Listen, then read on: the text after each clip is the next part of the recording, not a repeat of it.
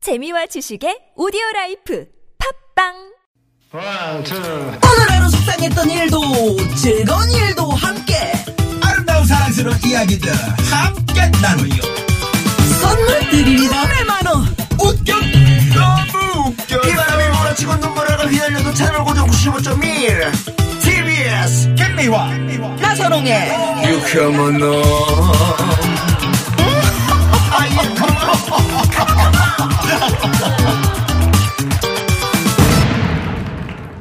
유쾌한 만남 김미화. 나선홍입니다. 3부가 시작됐습니다. 네. 화요일 3부 역사 건강 요리 뭐 다양한 주제를 재미있는 얘기로 막 가보는 시간. 네네. 마카레나. 네, 오늘 새해 두 번째 시간인 오늘은요. 역사 마카레나 음. 마카레나. 준비하고 있습니다. 박광일 선생님, 김효진 선생님. 두 분 아주 바쁘신 어, 와중에도 불구하고 이렇게 네. 또 와주셨네요. 그 하필이면 오늘 그 나선홍 씨가 속이 안 좋다면서 뭘 못 먹는 하루 종일 지금 못 먹고 있어요. 네. 그런 날인데 그런데 우리 김효진 선생님이 뭘 처음으로 사오신 거죠? 떡볶이와 그다음에 아, 두 번째 사오셨어요? 네. 주남 못 먹었는데. 왜 그렇게 첫 번째라고 얘기를 하세요? 네, 뭐 많이 사오셔서 순대 뭐 그죠? 저한테 미리 좀 연락을 주시고 다부터는요. 연락처를 이렇게 받아내는 건가요? 오늘 아주 고수네요. 나선홍 씨가 못 먹는 날 사오셔서. 아, 그렇습니다. 네. 어, 그, 상당히 바쁘셨죠? 김혜준 선생님 같은 경우는. 네, 네. 뭐 정신없던 와중이 이제 좀 끝나고 어, 네. 이제 일상을 좀 찾은 듯한 느낌이에요. 저는 우리 수험생들 때문에 네. 또 상담해 주시리라. 뭐 이렇게. 네. 네네. 저희 집에는 곰 한 마리가 있습니다. 올해 합격해가지고 네네. 아. 지금 방에서 안 아, 나온 지 축하. 며칠이 됐어. 축하드립니다. 37일 지나면 사람 되는 건가요? 조금 있으면 사람이 될 것 같은데. 나는 네. 어. 쑥하고 어, 마늘 인생의 상당히 넣어줘야겠네. 제일 한가한 시간을 보내고 있지 않을까. 그럼요. 요때 이제 음. 부모님이 음. 수험생들이. 어려, 어려웠다고. 네. 요때 수험생들이 여행을 가면 참 좋죠. 네, 많이들 평생 가 남죠? 있어요. 네. 그러니까 친척집들 이렇게 연락해가지고 네. 어, 그래서 이제 저희도 처갓집이 그쪽인데 아마 다음 주쯤에 이제 움직일 계획을 음. 세우는 것 같더라고요. 네네. 좀 부족한, 아니, 좀 빠듯한 그, 어, 여비로. 어? 그렇잖아요. 학생들이 뭐. 그럼요. 음. 아르바이트에서 가는 학생들도 있겠지만 네네네네. 음. 부모님한테 용돈 받아서 가니까 좀 그렇게 어렵게 어렵게 여행을 좀 해보는 것도 상당히 좋을 것 그 같아요. 저도 그 대학교 붙고 나서 친구하고 이렇게 전국 일주했던 게 벌써 네. 20 몇 년이 지났는데도 음. 아직도 그때 기억이 나요. 그러니까 뭔가 새로운 시대를 만난다라는 느낌? 그렇죠, 그렇죠. 어, 이런 느낌이 들었는데 네. 이제 이 친구들이 이제 기존에 만들어진 세계에서 자기가 이제 만들어가는 세계로 들어가는 거니까 음. 그런 생각들도 좀 하면서 어, 좋은 표현이시네요. 이렇게 가면은 좋지 않을까 싶은 생각이 듭니다. 네, 그러게. 좋습니다. 네. 그래서 말이죠. 저희가 오늘 저 뮤지컬 공연 티켓을 준비했습니다. 네. 1월 27일까지 대학로 JTN 아트홀에서 공연하는 로드윅 베토벤 더 피아노 뮤지컬 공연 초대권을 드립니다. 문자 말머리에 뮤지컬이라고 적어서 보내주시면 추첨을 통해서 공연 티켓. 네, 저희가 한 분당 두 장씩 이렇게 드리도록 하겠습니다. 지금 방 안에서 뒹굴뒹굴 하고 있는 곰들을 데려가면 괜찮겠네요. 그렇죠. 그 아, 같이. 뮤지컬이나 음악을 들었을 때 그 예. 음. 뭔가 피어나오는 에너지 그럼요. 아, 이런 것들이 이제 또 한 번 뭔가 세상을 향해서 도약할 어, 지금 때 도움이 즐겨야 될 것 되거든요, 같아요. 지금. 아니다. 나는 문화 쪽보다는 스포츠 쪽이다. 이런 분들을 위해서 또 저희가 준비했습니다. 캬. 올림픽 공원 스케이트장 무료 입장권을 드립니다. 야, 이게 맞춤형인가요? 수험생? 네네. 맞습니다. 네, 올림픽 공원 스케이트장 무료 입장권. 네, 스케이트라고 이렇게 말머리에 적어서 보내주면 음, 됩니다. 음, 그럼요. 예, 예. 올림픽 공원 자체는 무료 입장이죠. 네. 어, 네네. 네. 음. 무효입니다. 하지만 여기는 스케이트장이라는 거. 네. 그- 그러니까 스케이트장. 몽천토성하고 더불어서 이제 역사 유적, 백제 역사 그렇죠. 유적이 있는 곳이지요. 네. 음. 얼마나 좋을까. 스케이트 타고 마음껏 네. 달려보는 거 괜찮습니다. 네. 예. 새해 두 번째 시간입니다. 오늘 역사 마카, 마칼레나. 마칼레나. 박광일 선생님, 김혜지 선생님. 아, 좀 실수하면 넘어가요. 꼭 그걸 듣고 있다가.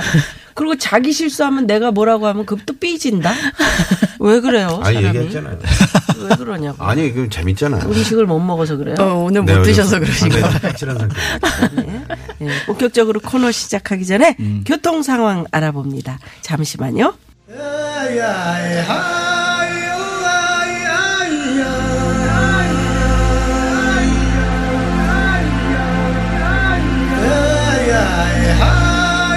(2019년) 올해도 이 두 분과 함께하면 더더더더더 더욱 재밌습니다. 어려운 역사도 숨겨진 역사도 맛깔스럽게 수다로 막 까보는 시간 역사 마카레나.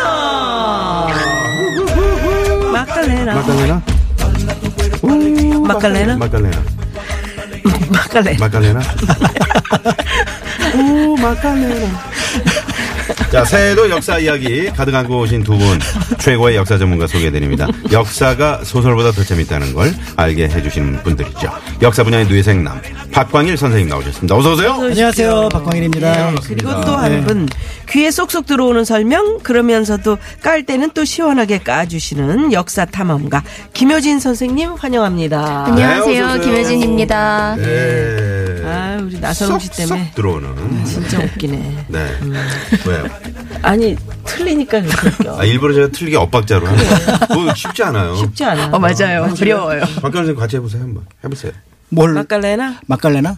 마칼레나 이게 어려운 겁니다 음. 네네.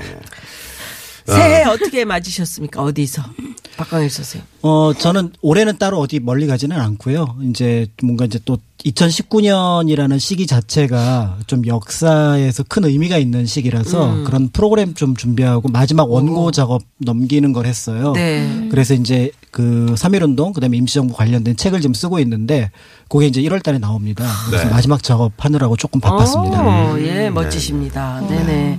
그러면 우리 김효진 선생님은 뭐 정신없이 음, 뭐 네, 저는 뭐 정초에도 전화 받고 있었기 때문에 예, 그래도 저한테는 뭐 여러 아이들이고 40명, 50명 넘지만 아이들한테는 한 번밖에 없는 네. 입시니까 네. 봐줄 만큼 열심히 봐줬는데 어떻게 될지 모르겠네요. 음. 아. 잘 되기를 기도하는 수밖에 없는 것 네네. 같습니다. 아주 뭐 그 친절하게 잘 설명해 네, 좋은 주실 것 선생님, 같아요. 친구 같은 그죠? 선생님이시니까. 네.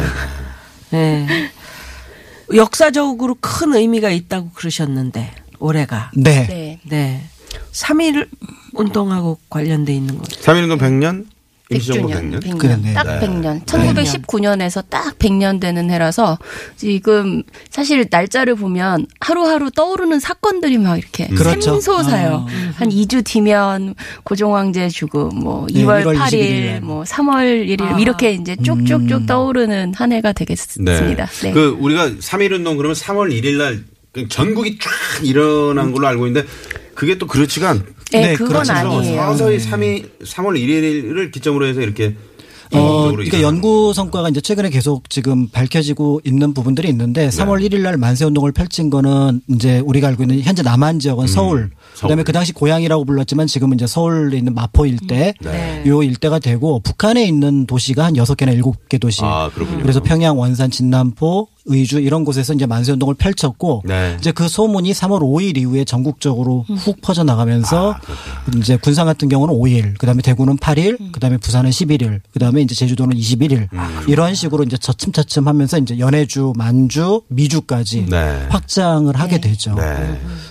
그때는 뭐 뭐 인터넷이 있었어요. 뭐 뭐가 있었어? 뭐가 방송이 있었어요. 뭐가 그러니까 있어요. 네. 그게 놀라운 것 같아요. 그러면서 사람들의 소식을 계속 밝혀나는데 어 자료 보다가 깜짝 놀란 것 중에 하나가 뭐냐면 이제 3월 1일 이후에 이제 서울 시내에서 한 10, 10일 동안 계속 만세 시위가 벌어지는데 그 외국 기자가 왔나 봐요. 네. 음. 만세 운동 왜 합니까?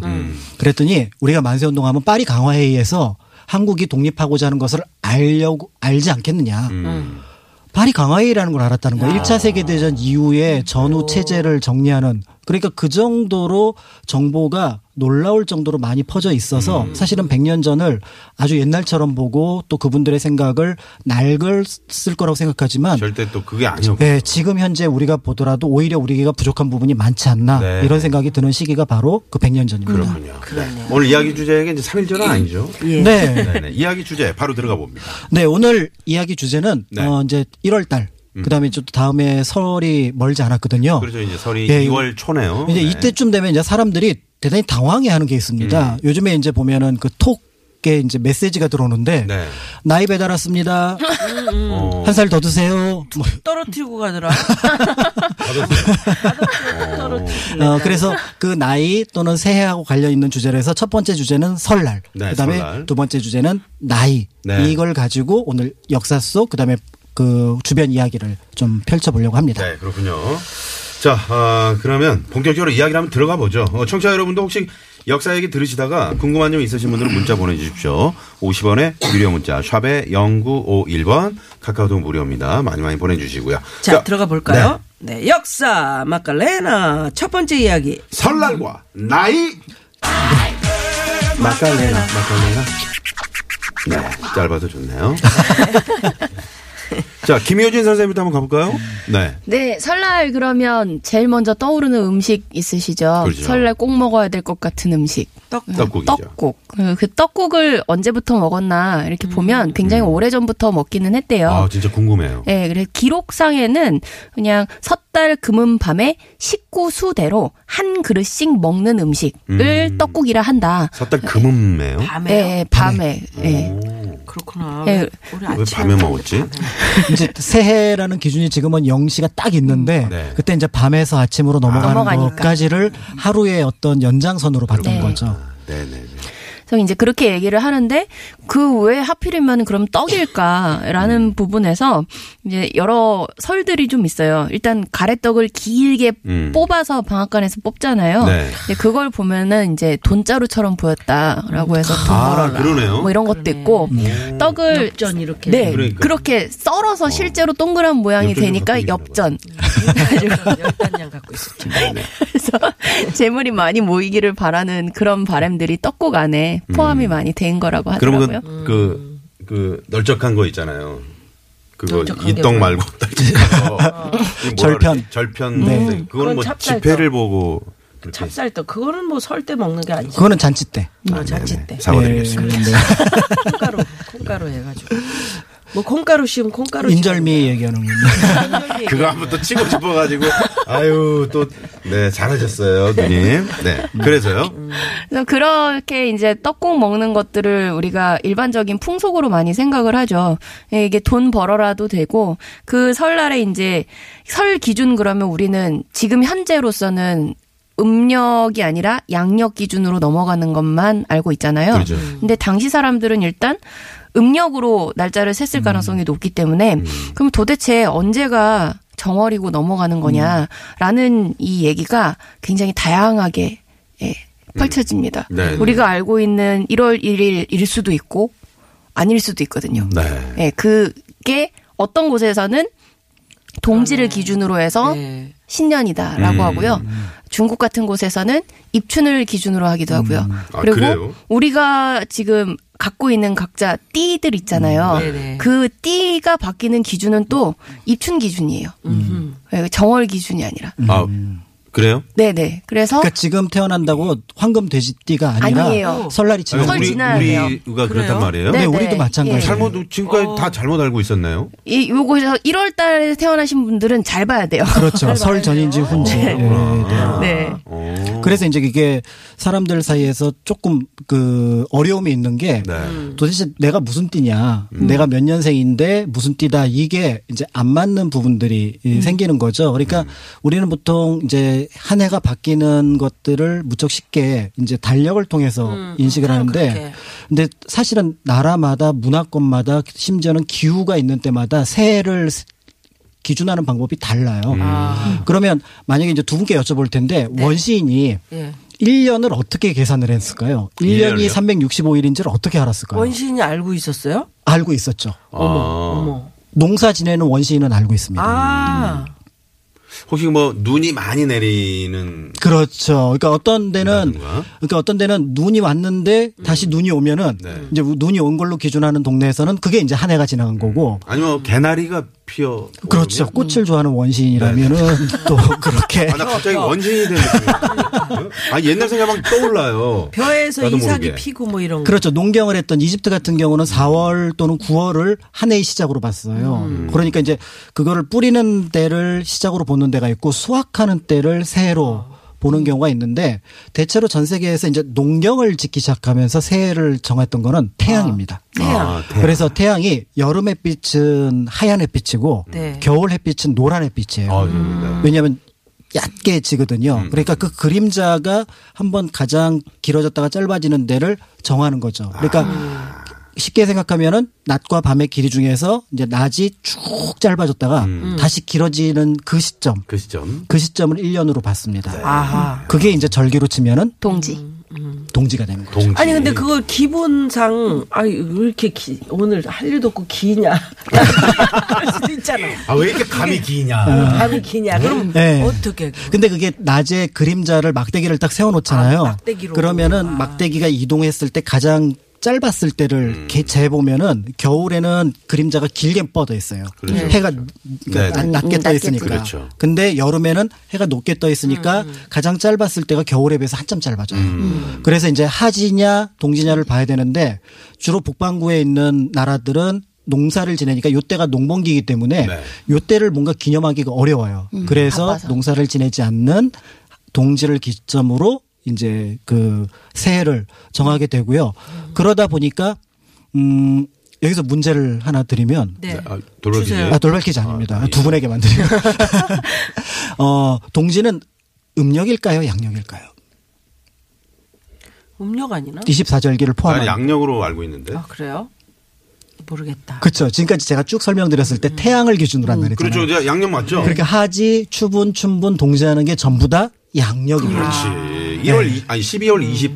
22일 예. 20일, 21일 고쯤에 네네네, 왔다 갔다. 그, 네. 하지는 항상 6월 20일, 20일. 와, 예. 이미야 이겼다. 그걸 그래서 동지를 원래 작은 설이라고 하고 그때 맞춰서 또 음식을 네. 만들어 먹기도 하죠. 태양이 이제 좀 있으면 길어지겠지만 동짓날은 가장 짧기 때문에 빛이 다시 돌아오기를 바라는 마음 그리고 어둠이 가기를 바라는 마음에서 애군을 쫓아낸다. 음. 예, 이걸 기념하는 음식을 먹죠. 그걸 하기 위해서 이제 팥을 아, 이제 동지팥죽. 예, 죽 먹거나 아니면 떡해 먹거나 아, 니면 그렇게 말씀하시니까 색깔 비슷한 이게 수수팥떡. 파고네요. 네. 네. 어, 그래서 그거를 갖다가 문짝에 바르기도 했대요.